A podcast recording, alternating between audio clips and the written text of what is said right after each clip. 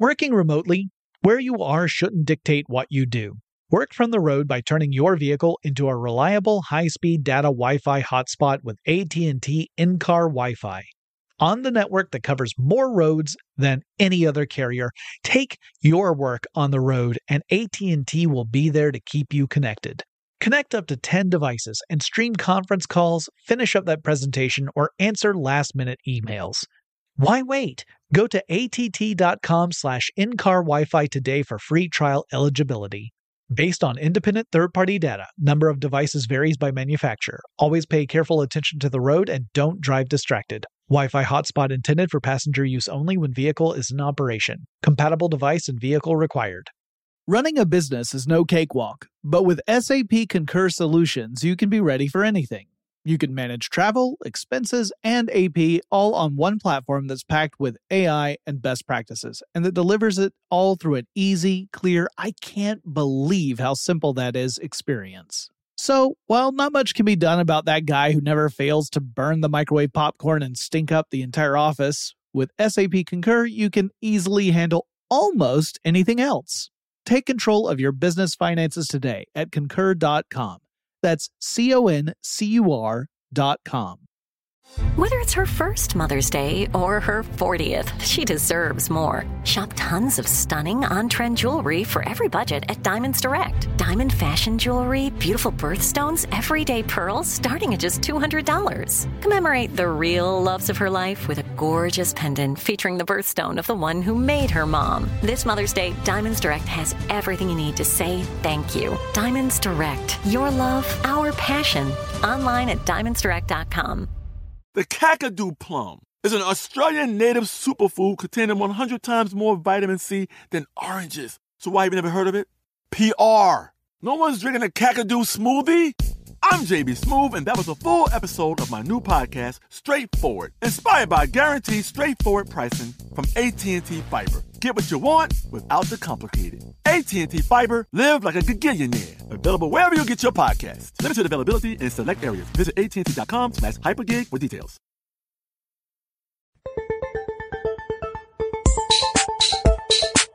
In touch with technology with Tech Stuff from HowStuffWorks.com.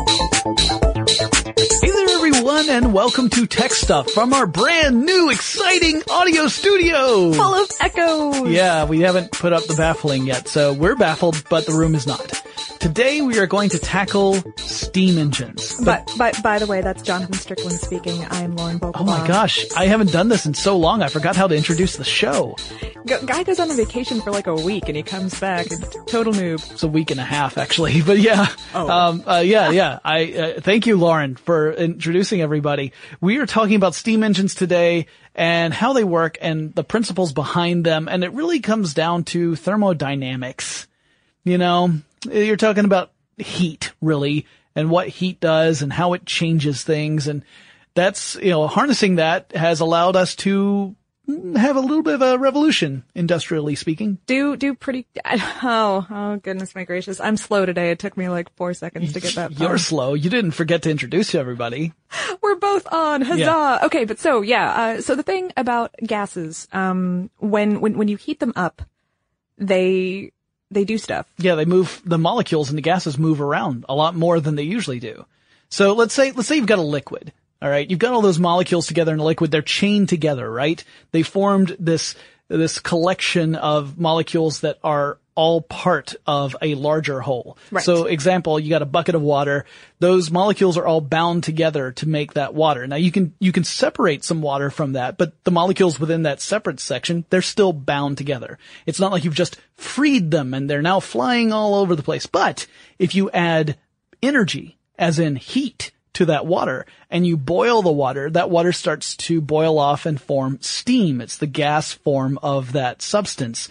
And now the molecules can break free of each other. So now you've got these free flowing molecules that are zipping around at high speed depending upon how much heat you've put into the system.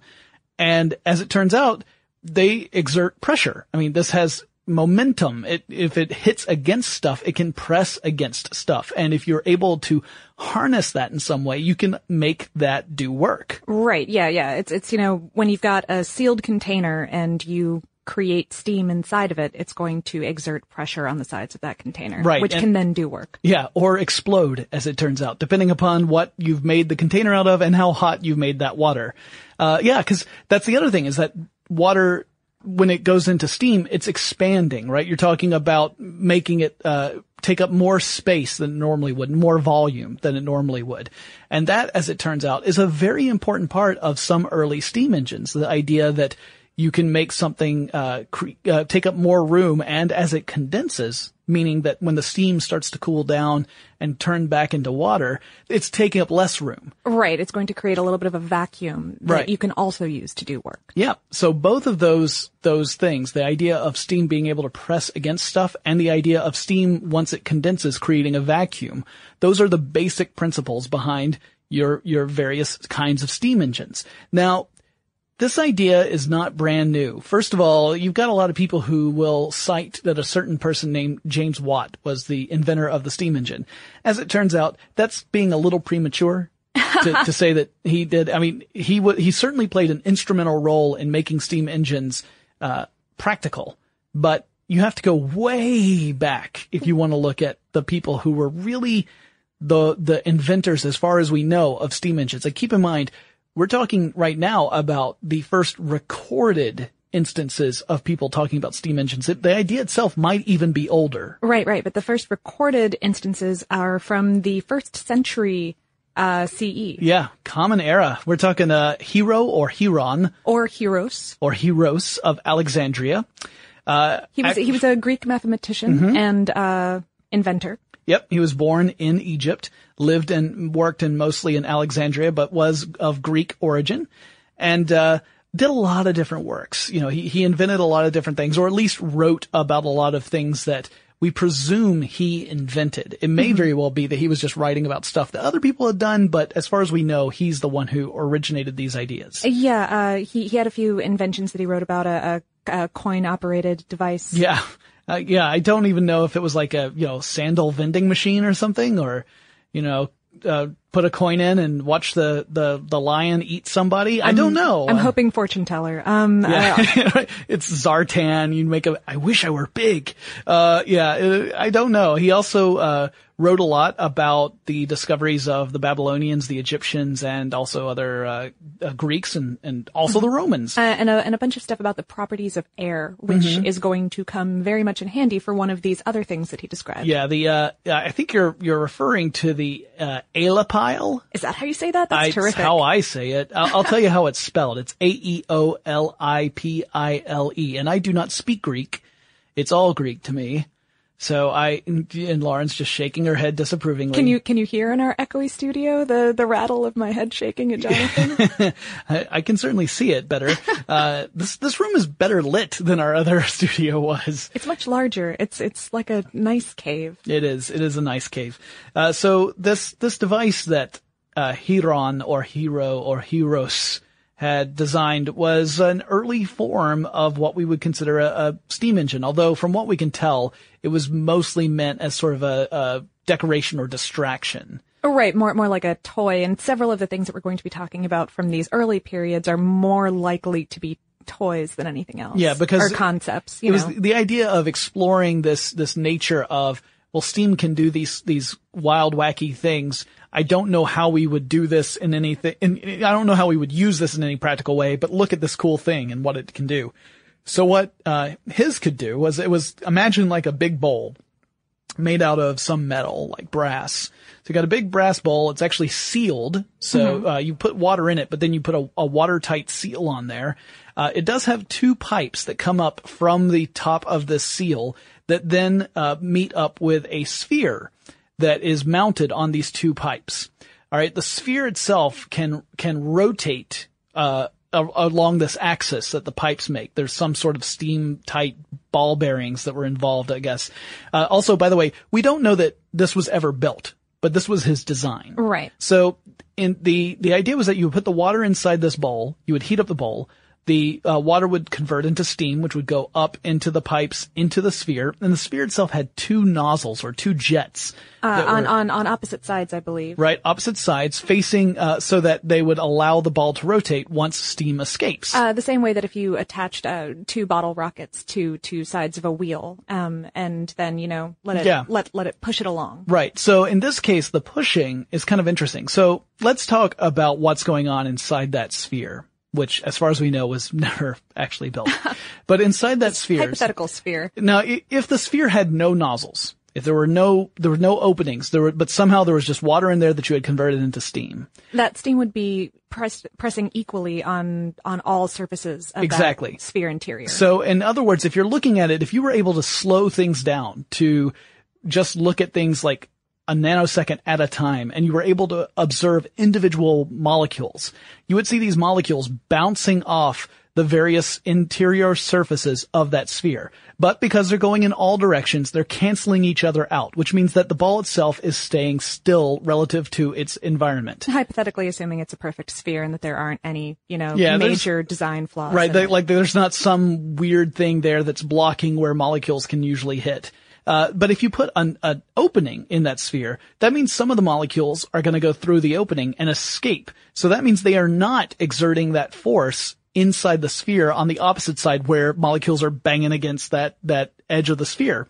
That makes the sphere move. So, in other words, it's not even that steam is escaping, it's that the steam, that steam that is escaping is not counteracting the force that's, that its, uh, counterparts are doing inside that sphere, which I think is kind of an interesting explanation when you think about it. And, uh, uh there was a, uh, a site I was reading where his example was imagine you have a cardboard box, but you've taken the bottom and the top off of it, and you've taken one of the walls off of it, and then you put a whole bunch of kids in there just running around, and whenever they hit one of the sides of the walls, they careen off in a different direction. Uh, but because there's one section side that doesn't have a wall, sometimes kids just keep on running, and they're they're outside of the box. Meanwhile, the kids who are hitting the opposite side where there is a wall are moving the box Are going to further and further. forward. Yeah. Yeah. So its forward motion keeps going, but its left and right motion stay more or less the same because they get canceled out by the various kids. I thought, what an interesting way to uh, uh, do that. And now I want to, now I want to build this and I want to watch it happen. Probably from, you know, a 50 foot observation tower. I don't, kids and me, that's not a, I'm picturing that we could use podcasters instead of children. we probably could, although we've got some kind of lazy podcasters. I don't know. They might, you know, just kind of, eh, push the wall. Eh. But then again, are, are podcasters zombies? Is well, you know, I going on mostly interact with them after lunch, so Ah, it's always when we get the snoozies. Uh, all right. So anyway, that was the the basis behind his idea. But he also had another one uh, that would use steam to do work. That was my favorite example, so I had to include it. Yeah, this one I I had not seen it, but so so there was a steam powered temple doors. That was the idea. He, I've got this great illustration. I'll show you after the podcast, Lauren. I'll, I'll, I'll put it up on our social too when we, when we get this, uh, podcast out. But the idea was really kind of interesting. So in the illustration, there's this altar and these temple doors and the altar has a little area in it where you could set a sacrificial fire. Now that fire, the idea was that the fire would heat up water that would create steam. It would push the steam into a second container. That container in turn had a tube leading out of it and the other end of the tube would lead into a bucket. Now from what I can tell, it looks like the idea is that the steam would push into this container, the container would uh, push more steam in through this other tube that was leading to the bucket, and there the steam would start to cool down and condense. And condense. And it would turn into water. So when that would turn into water, the water would flow into the bucket. Enough, Fill the bucket, yeah, which makes it heavy it down. and the bucket itself is uh, suspended by a pulley. And so because the bucket gets heavier, it starts to exert uh, force on the pulley and eventually would pull the pulley so that it, the ropes on the uh, other side of the pulley would actually split into two ropes wrapping around these two columns. And as those ropes, uh, the tension grew, it would make those columns rotate. The rotation of the columns in turn would open the temple doors. So by lighting the fire, you would entice the gods to open the doors for you, allowing people into your temple. Now, as it turns out, I think that this was probably a lot of work to open doors when you could just walk up and open And them. push it? Yeah. Right, yeah. But as it turns out, that's one of the reasons why uh, steam technology took so long to develop. Even though we're talking about just, you know, just a few decades into the common era, That's when we're talking about steam engines. The reason we weren't using them for work is because there were a lot of other sources for work back in those days. Like the Like- Romans had lots and lots of slaves. And as it turns out, the, the history of Europe had lots of that kind of thing. Either, it, it was either slavery or serfdom. Anyway, there was a lot of source of cheap labor out there, so you didn't have to worry about building things to make labor easier. That's what those unfortunate people were for. Yay! Yeah. Um, yeah, and, and also, also, you know, the metalworking at the time was not such that you could safely build boiler chambers that would really withstand the pressures necessary to Right, create would- a lot of these devices. We wouldn't get into that until like the 1800s. so- Exactly. You, you you could build low pressure steam uh, steam boilers, but low pressure means that you can't do a lot of work with them. They do, you know, you're releasing steam, uh, you're generating steam and releasing steam in a way where it's not exerting the kind of pressure you would need to do anything really significant unless you were to be incredibly clever with your design. But we'll get into that. We we have to go a little bit further before we get to that part. But, but these were the fundamentals, right, of steam power. This idea of being able to, to change water into another form and make it do work. Uh, it would just take a, you know, a millennia and change before anyone started to think about it in another, you know, more practical way. Yeah, our next known fact is from 1543. Uh, Blasco de Garay. He was an officer in the Spanish Navy, and we don't know for sure that he actually tried to do this or that what he proposed was in fact a steam engine because it's pretty vague, but he was talking about creating some sort of paddle boat that may have been steam powered. Yeah, the, the phrase used in the literature is vessel of boiling water. Right. So as far as we know, the vessel of boiling water, well, you, you could guess that, well, that must mean they was using steam in some way. But because there isn't enough con- context there, we can't be certain. But it sounds like the idea was that you would use some sort of vessel of boiling water to generate steam in order to turn the paddles on a boat, very much like we would see uh, centuries later. But uh, the the history books don't record any great Spanish paddle boats sailing across various European waters. So uh, I guess we can probably draw the conclusion that this was an interesting idea that was never uh, actualized Right. or if it was, it sunk.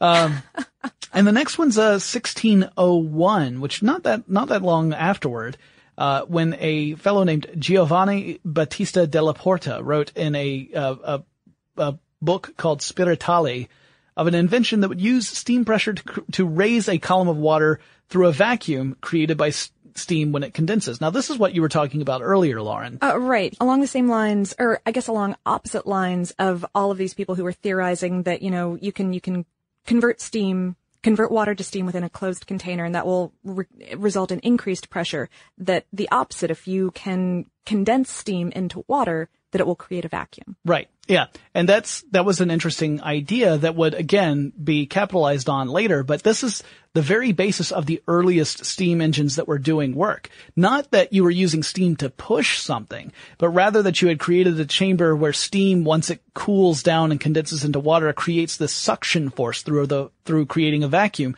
and thus can pull something. And, uh, in fact, as we'll talk about in just a couple of minutes, that's really how steam engines got their start. Uh, and again, it, that, the, one of the nice things about this, and I really do mean it as a nice thing, is that you could use a low pressure steam engine to create this effect. You didn't have to create high pressure to push something. You could just create steam in a low pressure environment, allow it to condense, and then it would create this, this force all on its own. So uh, it ended up being a much more safe way of using steam power, especially early on before we had really reached the level of machining parts that could withstand those intense pressures that happen when you create lots of steam in a confined space. Right. I don't know if uh, any of our listeners are, are familiar with a little program called Mythbusters. Uh, Mythbusters, of course, a Discovery Channel show. I was a huge fan well, well before I even worked for How Stuff Works. I was a big fan of the show, but, uh, I, I got to see Mythbusters live in Atlanta. They came down and did a behind the scenes kind of tour and they talked a little bit about the various explosions that they've seen on the show. And the reason why I'm saying this is that the, sh- the explosion they said was the most impressive and most terrifying was the water heater Oh, wow. explosion because when you have that water under, you know, turning into steam under that intense pressure, and if you've cut off all the safety valves, which you should never ever, ever do. Right. Then- Uh, yeah, safety valves on on boilers, in fact, are one of the terrific inventions. Yeah. of- Without which we probably would, well, we certainly wouldn't be here because we'd have a totally different world. yeah. Our world, we never would have had Steam the industrial revolution. never would have happened. Yeah. So yeah.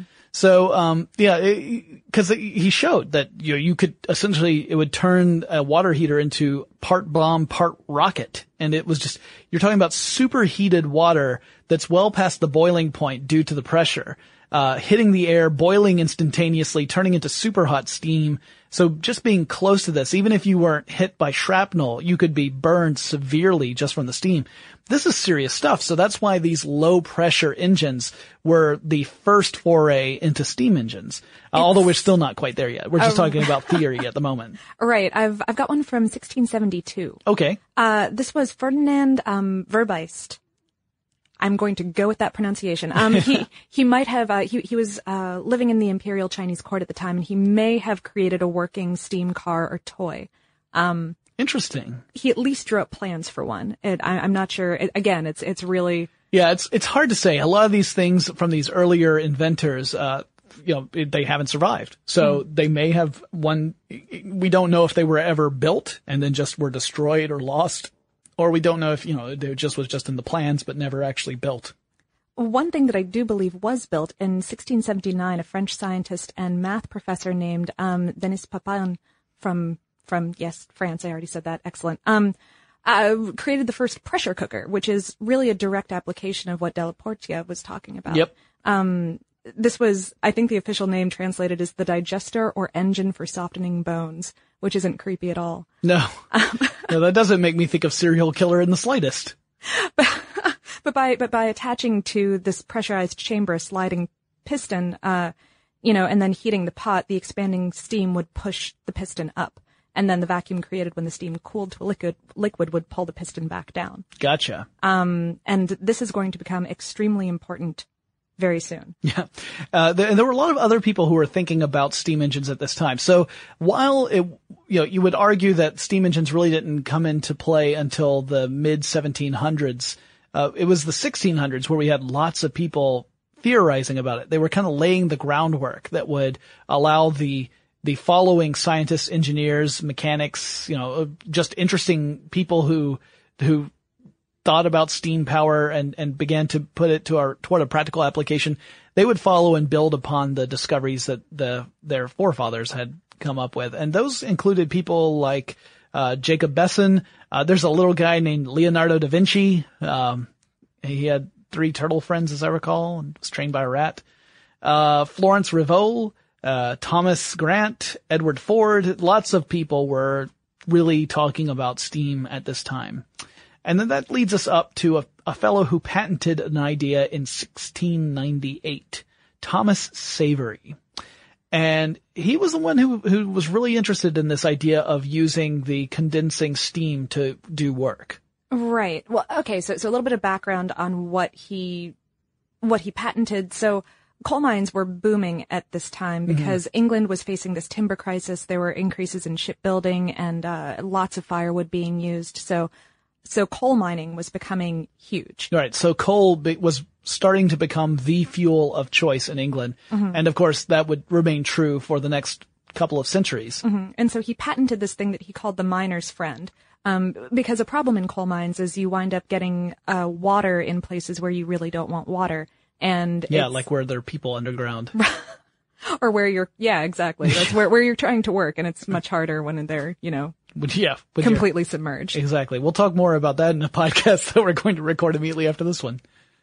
Um, spoiler. But so, but so he, uh, so he patented this thing that, uh, I don't, I, again, like, I don't think he ever built it. Yeah, it was a design for a device that could pump water out of mines using a uh, a steam powered apparatus to to operate the pump.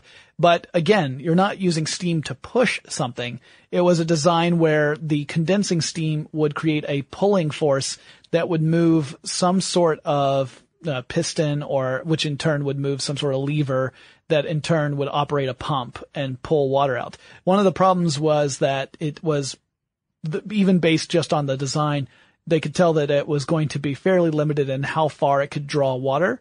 Something like, you know, between 20 and 30 feet, maybe.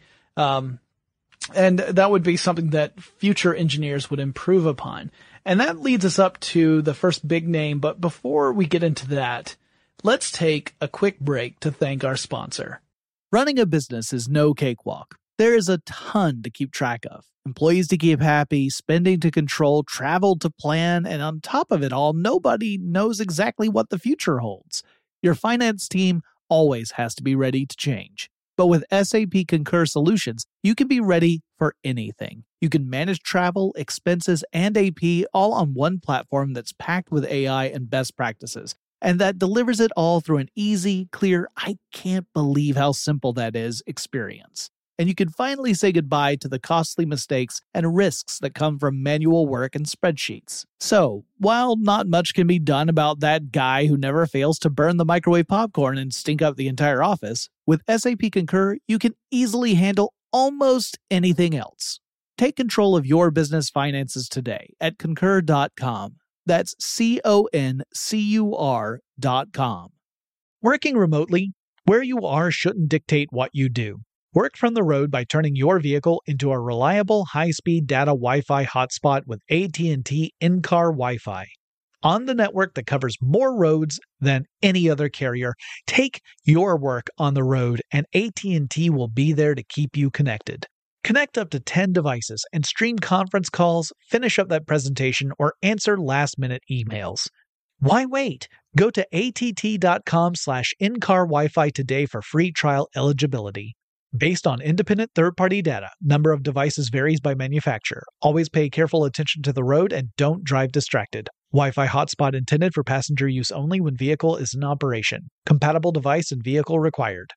Open a limited time 11 month certificate at Kemba Financial Credit Union. At 5.25% APY, it's more than triple the national average, plus, it's a safe and secure way to grow your money. Visit your local branch or kemba.org slash CD for details. Offer expires May 31st, 2024. APY equals annual percentage yield. Restrictions apply. $500 minimum and $250,000 maximum deposit. Advantage status required. Comparison based on bank rate average. Federally insured by NCUA. I'm Katya Adler, host of The Global Story. Over the last 25 years, I've covered conflicts in the Middle East, political and economic crises in Europe, drug cartels in Mexico. Now I'm covering the stories behind the news all over the world in conversation with those who break it. Join me Monday to Friday to find out what's happening, why, and what it all means. Follow The Global Story from the BBC wherever you listen to podcasts.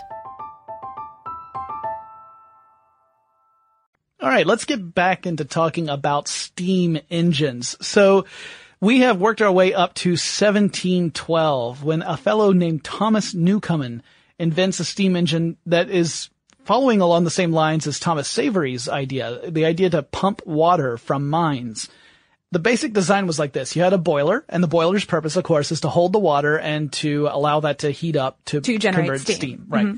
So the steam would move into a cylinder, which had a piston in it. But again, it wasn't meant to push the piston. The piston's natural resting place was at the top of the cylinder because the piston was attached to kind of a counterlever arm and the other end of the arm was pulled down by gravity. It was meant to be heavier than the the side that the piston was attached to. Right. And so when the steam would cool, it would condense and then the force of the vacuum that created would pull the piston down and thereby the other arm. lift the other side of the arm. which would operate the pump. right. So here you've got this pulling suction that is moving the piston downward, lifting the other end of this this uh, lever up, and that in turn was using uh, was actually activating the pump, pulling the water out of the mine. And uh, the the way this would work is that once you had that steam cool down, uh, the way they would cool it down is actually inject water into the cylinder. So you've got the cylinder, it's heated up. You've got the, in fact, the heat was, the cylinder was quite warm. They had to cool the cylinder down to condense it, the steam back into water. So they inject water into it, helps cool the steam down, pulls the piston down, and then they would allow the, the water to heat up again. The steam would slowly enter into this, uh, uh, cylinder as gravity was pulling the other end of the lever, the heavier end, back down again, that pulls the piston back to the up resting place, and steam would fill the cylinder again. You'd have to cool it down again. You'd do this over and over again. Now, if you're listening and you're thinking, wow, that, that sounds like that might not be terribly efficient. You're right.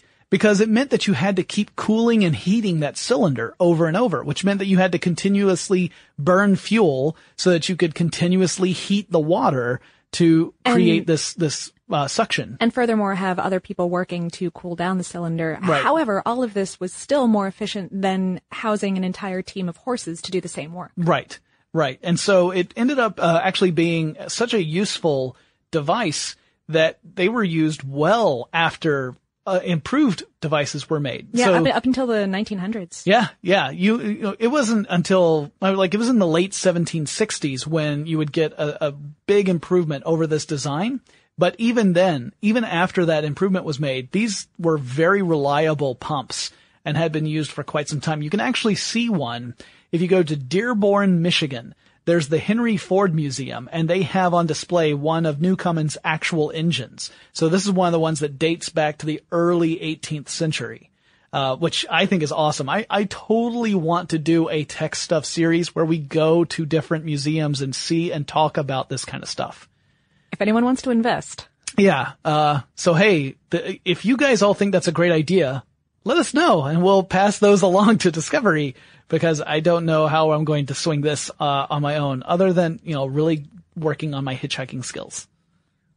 Lauren's nodding. Okay, so anyway, that's great radio. Uh, but no, so so like I said, this was not terribly efficient because of the the cooling and the heating of that cylinder, right? Right. So if you could find a way of creating this vacuum to cool the steam down, but to not have to worry about uh, heating and cooling the cylinder itself, thus wasting fuel, you could make this a much more efficient system. And as it turns out, there was Somebody a guy who came up that. with that. Right. Yeah. In 1769, James Watt came Yep. up with the plans for this one. Now he's the guy who often we credit as the inventor of the steam engine. Though all you guys who've been listening, you know that's not exactly true. That- Because he, he really just took this Newcomen engine and added a separate condenser to it. Right. So what he did was he essentially added a separate chamber that connects to the cylinder. And so the cylinder would fill up with steam and then move into the separate chamber where it would condense and still, you would still get the vacuum. But because you didn't have to worry about heating or cooling the cylinder itself, uh, you didn't have to use as much fuel. And as a result, depending upon which source you read, uh, they Or, well, saved- or you, you didn't have to worry about cooling the cylinder. You could Right. just let it continually heat. Yeah, exactly, because mean you from the boiler, yeah. lose so much heat. Exactly. You didn't have to, yeah, you didn't have to keep on burning fuel to, uh, To take it compensate for the fact that you had to use water to cool it down. So, uh, according to some sources, uh, that would mean that you saved between 50 and 75% of the fuel you would usually use to operate the steam engine. Well, that's what made steam engines suddenly practical from a fuel standpoint. So they they had already been proven to be able to do practical work, but they weren't very efficient. They used so much fuel that it became one of those questions of, well, is it even worth it to invest in this? Uh, and then with this invention, it made the steam engine something that was truly possible in lots of different applications. And that's when we really saw a figurative explosion in steam technology. There were some literal There were ones probably too. a few of those, yeah. In fact, that was one of the things Watt was really concerned about. He wanted to continue working in low pressure boilers, low pressure steam engines, because he felt that any sort of high pressure application was far too dangerous to be practical. And he spoke And at the time, against they it. were. Mhm. Yeah. Yep. And uh, the thing was that in other areas of industry, there were lots of improvements, like in machining and metalworking. So there were people who were working on building stronger, more secure boilers and, and engines that could handle high pressure. Watt was just very cautious about the whole thing. Uh, so it was one of those, the, the development of high pressure engines would wait for another probably oh, 40 years or so. Um, but anyway, uh, Watt's stuff, he became known as a genius in his own time. Everyone was crediting him with the creation of this magnificent uh, technology.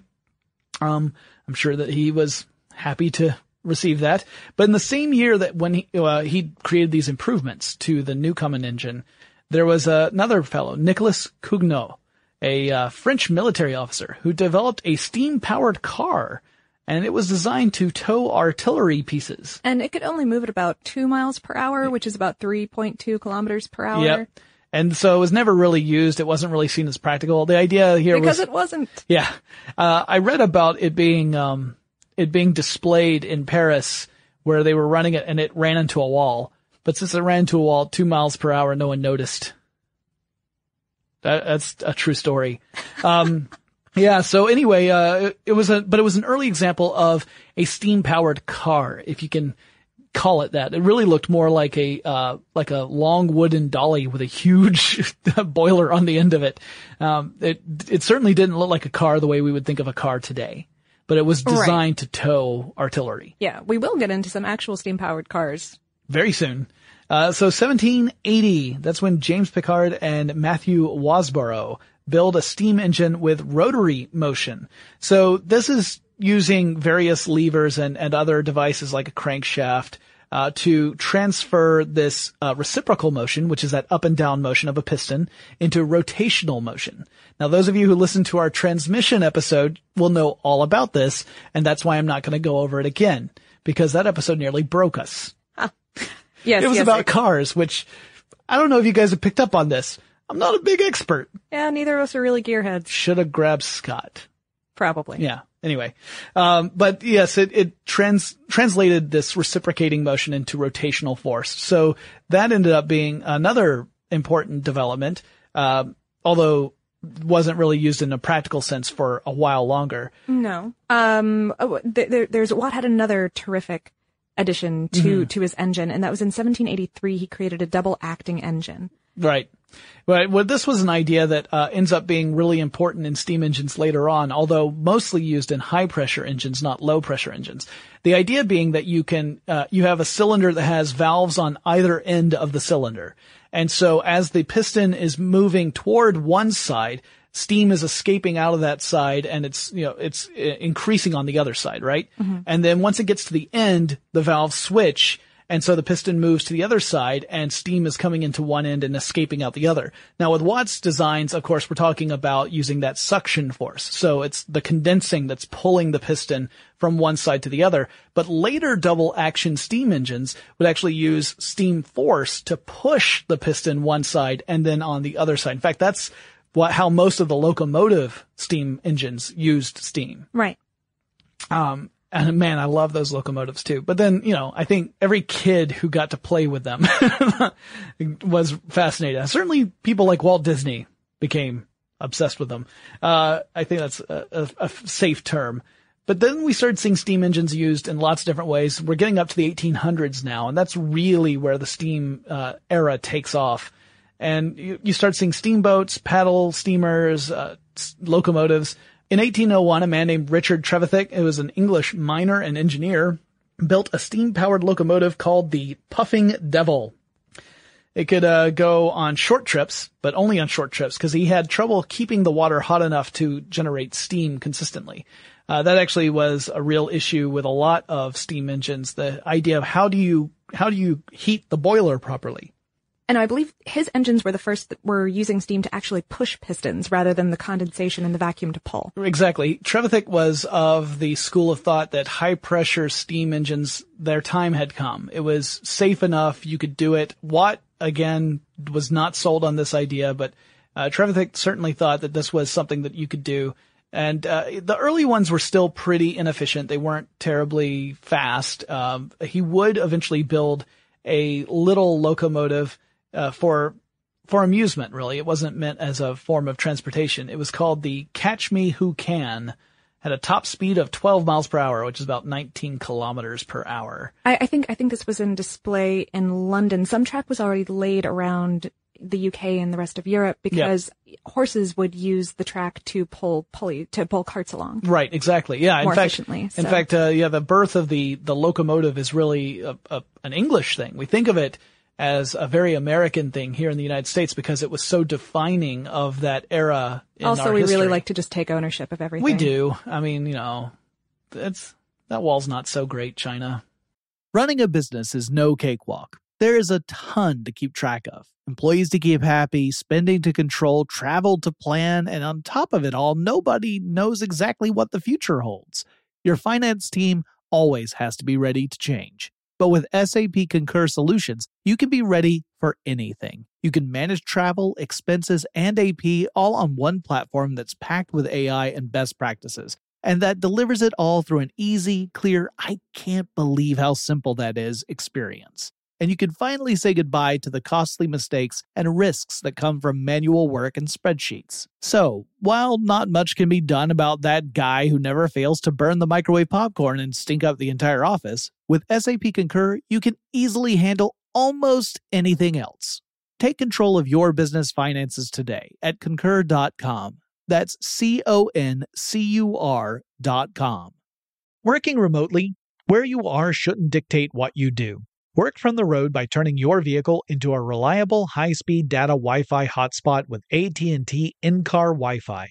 On the network that covers more roads than any other carrier, take your work on the road and AT&T will be there to keep you connected. Connect up to 10 devices and stream conference calls, finish up that presentation, or answer last-minute emails. Why wait? Go to att.com slash in-car Wi-Fi today for free trial eligibility. Based on independent third party data, number of devices varies by manufacturer. Always pay careful attention to the road and don't drive distracted. Wi Fi hotspot intended for passenger use only when vehicle is in operation. Compatible device and vehicle required. Open a limited time 11 month certificate at Kemba Financial Credit Union. At 5.25% APY, it's more than triple the national average, plus, it's a safe and secure way to grow your money. Visit your local branch or kemba.org slash CD for details. Offer expires May 31st, 2024. APY equals annual percentage yield. Restrictions apply. $500 minimum and $250,000 maximum deposit. Advantage status required. Comparison based on bank rate average. Federally insured by NCUA. From BBC Radio 4, Britain's biggest paranormal podcast is going on a road trip. I thought in that moment, oh my God, we've summoned something from this board. This is Uncanny USA. He says, Somebody's in the house, and I screamed. Listen to Uncanny USA wherever you get your BBC podcasts, if you dare.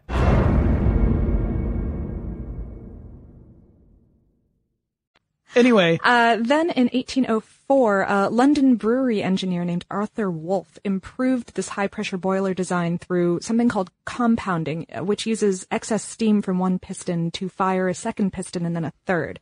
This creates less heat loss in the system and, and winds up with, you know, you, you have to burn less fuel, which is great. Great, more efficiency. Again, making it more of a practical uh, power solution. And uh, moving up to 1807, that's when another big name in steam engines. Uh, this is someone, anyone who has followed the story of steamboats, uh, anyone who's familiar with Mark Twain is going to know this name. Robert Fulton.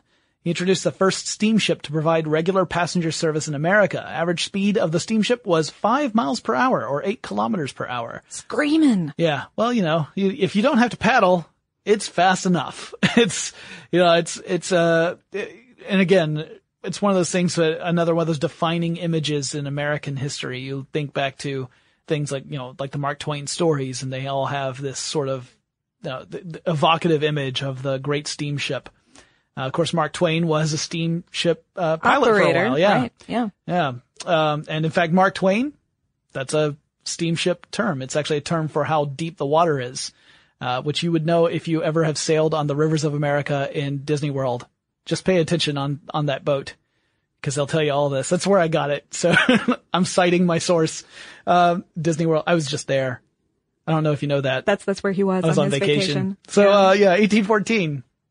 George Stephenson. He was another English engineer, Yep. and uh, he built a steam locomotive to run on rails. Yep. And it carried 30 tons of coal, 450 feet uphill at four miles per hour or six kilometers per hour, which, Which doesn't, doesn't sound like much, but that's a huge amount of weight to have yeah, to transfer. and it was a huge improvement over um, Trevithick's version, which could haul about 10 tons of iron about 10 miles. Right. So, So, uh, although it didn't go very far, it certainly had to carry a lot of stuff and, and uh, up an incline. So, you know, it, it was a, a big improvement over taking like a super long route in order to avoid having to go up an incline like that. Um, now at this stage, the steam engines worked, uh, with this, like I said, the steam press is on either side where you've got the piston with the valves there. The valve will control where the steam can enter and where it can exit. So the steam comes in one side. Now in this case, we do have the steam pressing, right? So the steam comes in on one side of the cylinder, pushes the piston across, the uh, steam exits out as uh, uh, of one part of the valve while steam comes into the other end of the cylinder. The piston keeps that that seal steam tight, and then the piston moves back across the way it came the first time, uh, and you've got this this process of a stroke, exhaust, and then the second stroke and its exhaust, and it goes over and over and over again. Meanwhile, you would have the piston attached to some other form of device that would help uh, move the whole project, whatever it happens to be. So with a locomotive, it might be a lever that is then connected to a wheel. So one move of the piston would be a half turn of the wheel and the move of the piston going back the other way would be the other half turn. And that's where you get that locomotive force where you can have the train moving down the track and having that steam escape is what gives the trains their choo choo sound. That's true. So, you know, when you hear the sound of the steam escaping and it goes over and over, well, that's why kids call trains choo-choos. I don't think they do it anymore. Or if they do, it's kind of that skeuomorphism thing because of course you don't have many steam powered trains these days unless you go to Walt Disney World where you can ride a train around Main Street USA. this podcast, strangely enough, is not brought to you by Disney World. No, no, um, I was brought to you by Disney World apparently. Uh, I, I, believe usually on steam locomotives, uh, it's called a, it's called a crosshead, the, the portion that links out from this piston. And mm-hmm. that's going to be connected to something called a drive rod and then coupling rods are going to what, going to be what drives the wheels. Yeah, yeah. Usually do have to have a couple of different elements in here to translate the motion properly because otherwise, again, you've got that reciprocating motion, which is just going in two directions, right? It's either going uh, up and down or left and right. However, you know, depends on your orientation and the orientation of the device. But that limits what you can do unless you use other gadgets to kind of translate that motion into something that can do useful work. I mean, unless you just need to open and close a door repeatedly then then you could just have a pole attached to it. But otherwise, you would need something more more uh, uh, versatile. So uh, by 1825, steam locomotives were starting to be used to haul passengers on a regular basis. But at that point, uh, before then, it was pretty much used in cargo. Right. I think the very I think 1825 was the very first uh, ride of a passenger steam locomotive. That was George Stephenson's locomotion number one. It carried some cargo and maybe about 600 passengers or so and that was that was its maiden voyage. I hear that uh, everybody was doing a brand new dance now. To do the locomotion. Okay. Lauren is shaking her head again, so I guess I need to move on. All right. So 1800s from 1825 all the way through 1880. We're to make a big skip unless you have something you want to add in that. Uh, not really. No, I, I, I, guess I guess I could put in at this point that the popular kind of boiler that was being used at this time, and, and this is going to become important for for safety reasons.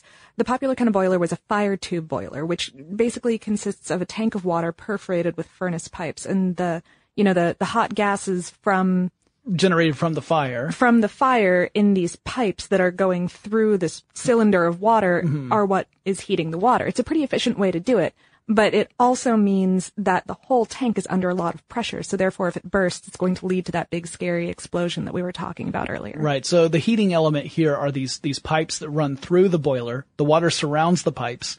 The pipes get hot because of the fires creating these hot gases. You also, by the way, have to have something to vent the hot gases out of. So, yes. so you didn't just have steam venting out. You actually had hot air, hot gases venting out too, based uh, from whatever the heat source was. See, that was one of the problems that earlier inventors had run into was that they were trying to figure out a way of creating this hot water.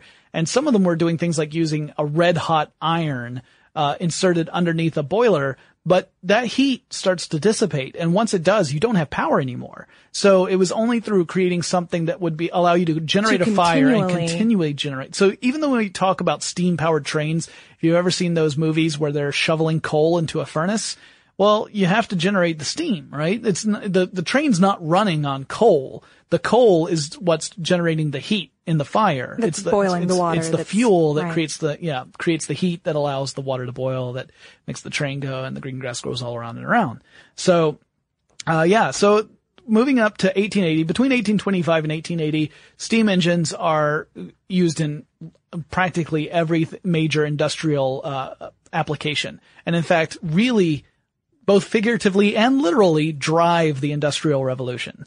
Uh, in 1880, Charles A. Parsons invents the first steam turbine. So now we're getting into a way of using steam to not just push something mechanically, but also generate electricity, which would become really important as well. Uh, in 1897, or actually really 1896 is when we first start seeing steam powered cars in the United States, the Stanley Steamer being the popular model. Also affectionately called flying teapots. yeah, if you ever seen a picture of these, they really do look like, uh, horseless carriages. When you hear that term, it looks like it's a carriage that's missing a horse in front of it, and it's got one, usually one lever that you use for steering. and that's it. And, uh, you just, uh, you know, Godspeed. They Uh, were they were really popular though in, in this early 1900s kind of period. I, more than 60,000 of them were yeah, produced. in the United States. And 60,000, that's obviously a tiny number these days, but you're talking back then where only a small sliver of the population would have had access to it both monetarily and just oppor- from opportunity's sake. Mhm. You know, not everyone lived in a, in an area where they could get access to this. Also keep in mind that these machines were usually used for intercity travel. It's not something that the idea of traveling across country really wasn't wasn't uh, part of the automotive uh, industry at that point, whether it was steam powered or gas powered or even electrically powered. We talked about electrical cars and they predate the gas engine vehicles as well. Um, if you wanted to go across the country, you got on a train. You Mhm. didn't, you didn't drive your car at this time. Right. But, uh, yeah, Uh, we get up to a sad time though. We're getting up to, for those of us who, who happen to like the choo-choos. Yeah, uh, as of about 1960, we're going to see the end of the locomotive era. Yeah, you don't see many places producing steam-powered trains these days. If they are, it's for uh, some sort of amusement park or something along those Mhm. lines. It's not meant as a, um, a means of travel. There are some steam-powered engines that are still in operation in various places around the world, but they aren't really being produced because we have alternatives now. Uh, right. Certainly by the 1930s, people had started to realize that internal combustion engines using gasoline as a fuel were much more efficient and cheap to use than these than these external combustion engines, which Right. is what a steam engine is. Yeah, it really is. Yeah. Um, Um, so we start seeing this end of this era in around 1960, but it doesn't mean that we're no longer using steam engines. We still are. Right, right. Uh, partially because we have improved the kind of boiler that's used. Water tube boilers are kind of the inverse of that fire tube boiler that I was talking about earlier. It's it's basically a furnace that's perforated with water pipes instead of being a water tank that's perforated with furnace pipes. Gotcha. And- so and you've got these tubes of water inside a furnace. Uh, you've got tubes of water inside a furnace, and uh, and yeah, so so only those tubes are under pressure, and therefore it's safer overall. Right. There's less use. of a less of a chance for a catastrophic breakdown. Mhm. Although again, with valves, with proper valving, you you're pretty safe most of the time. Yeah. Uh, back in 2009, you know, way back then, a uh, a team of engineers built a car called the Inspiration, which is a steam-powered high-speed car. Uses a turbine engine, not a piston engine. A steam-powered, and it broke the land speed record for steam-powered vehicles. Um, the average speed was a breezy 148 miles per hour, or 238 kilometers per hour. That's fast. Yeah.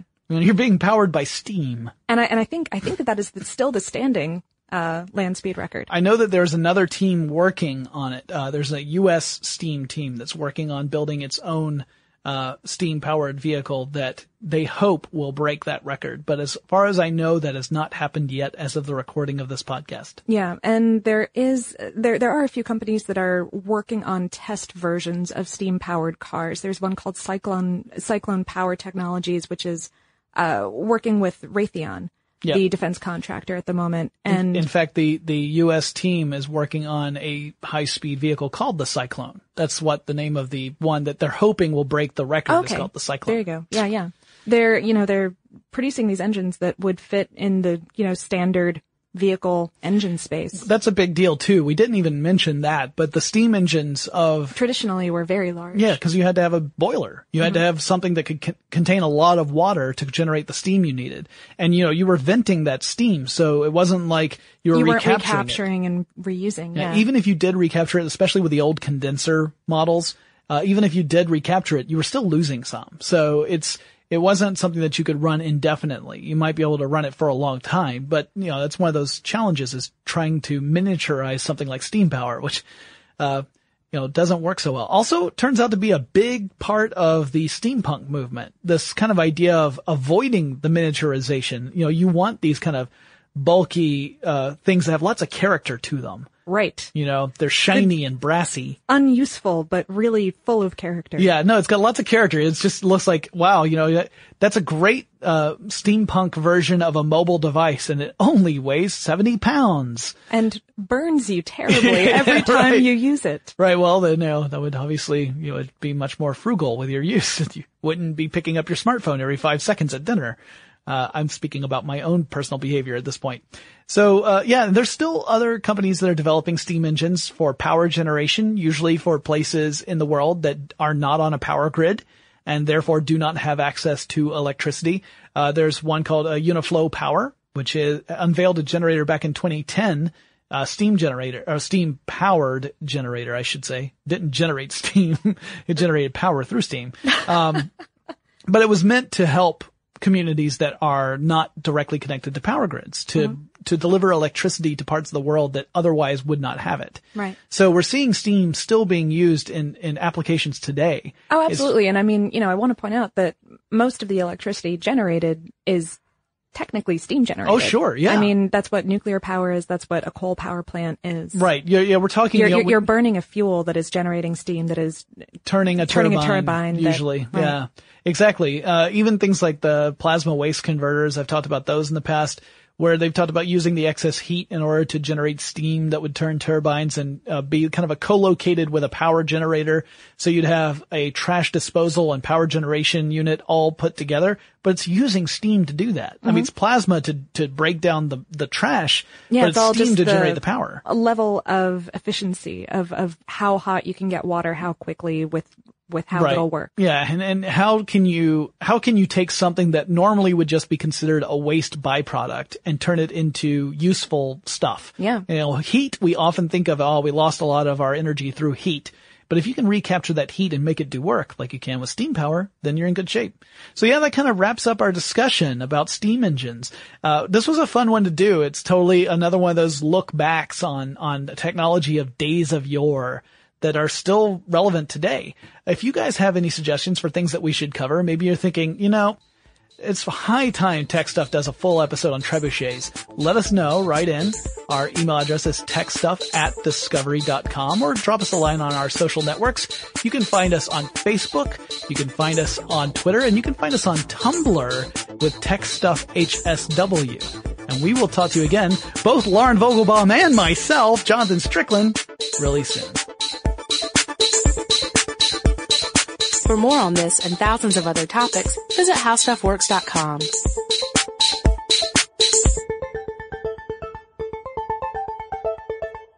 Running a business is no cakewalk, but with SAP Concur Solutions, you can be ready for anything.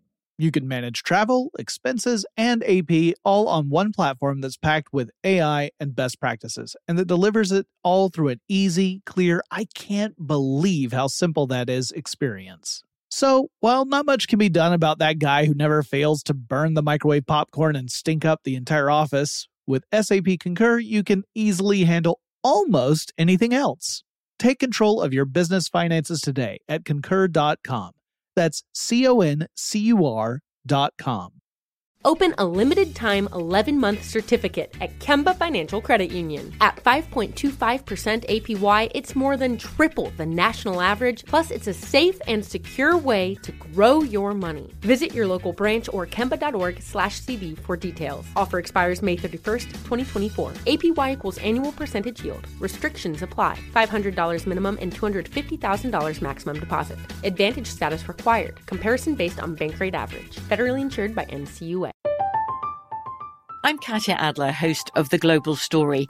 Over the last 25 years, I've covered conflicts in the Middle East, political and economic crises in Europe, drug cartels in Mexico. Now I'm covering the stories behind the news all over the world in conversation with those who break it. Join me Monday to Friday to find out what's happening, why, and what it all means. Follow the global story from the BBC wherever you listen to podcasts. Xfinity has free premium networks for everyone this month, no matter what kind of entertainment you love. Addicted to true crime? Catch killer cases and more spine-tingling shows on A&E Crime Central. Crave adventure? Explore Asian action movies on Hi-YAH. Searching for something extreme? Check out skating, snowboarding, and more on Fuel TV Plus, the global home of action sports. And find crowd-pleasing bops on iHeartRadio's Hit Nation playlist. There's new free shows and movies to love every week. Say free this week in your Xfinity voice remote.